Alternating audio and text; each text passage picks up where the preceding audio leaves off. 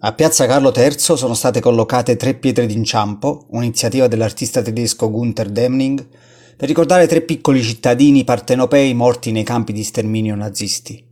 Sergio De Simone, Luciana Pacifici e Paolo Procaccia.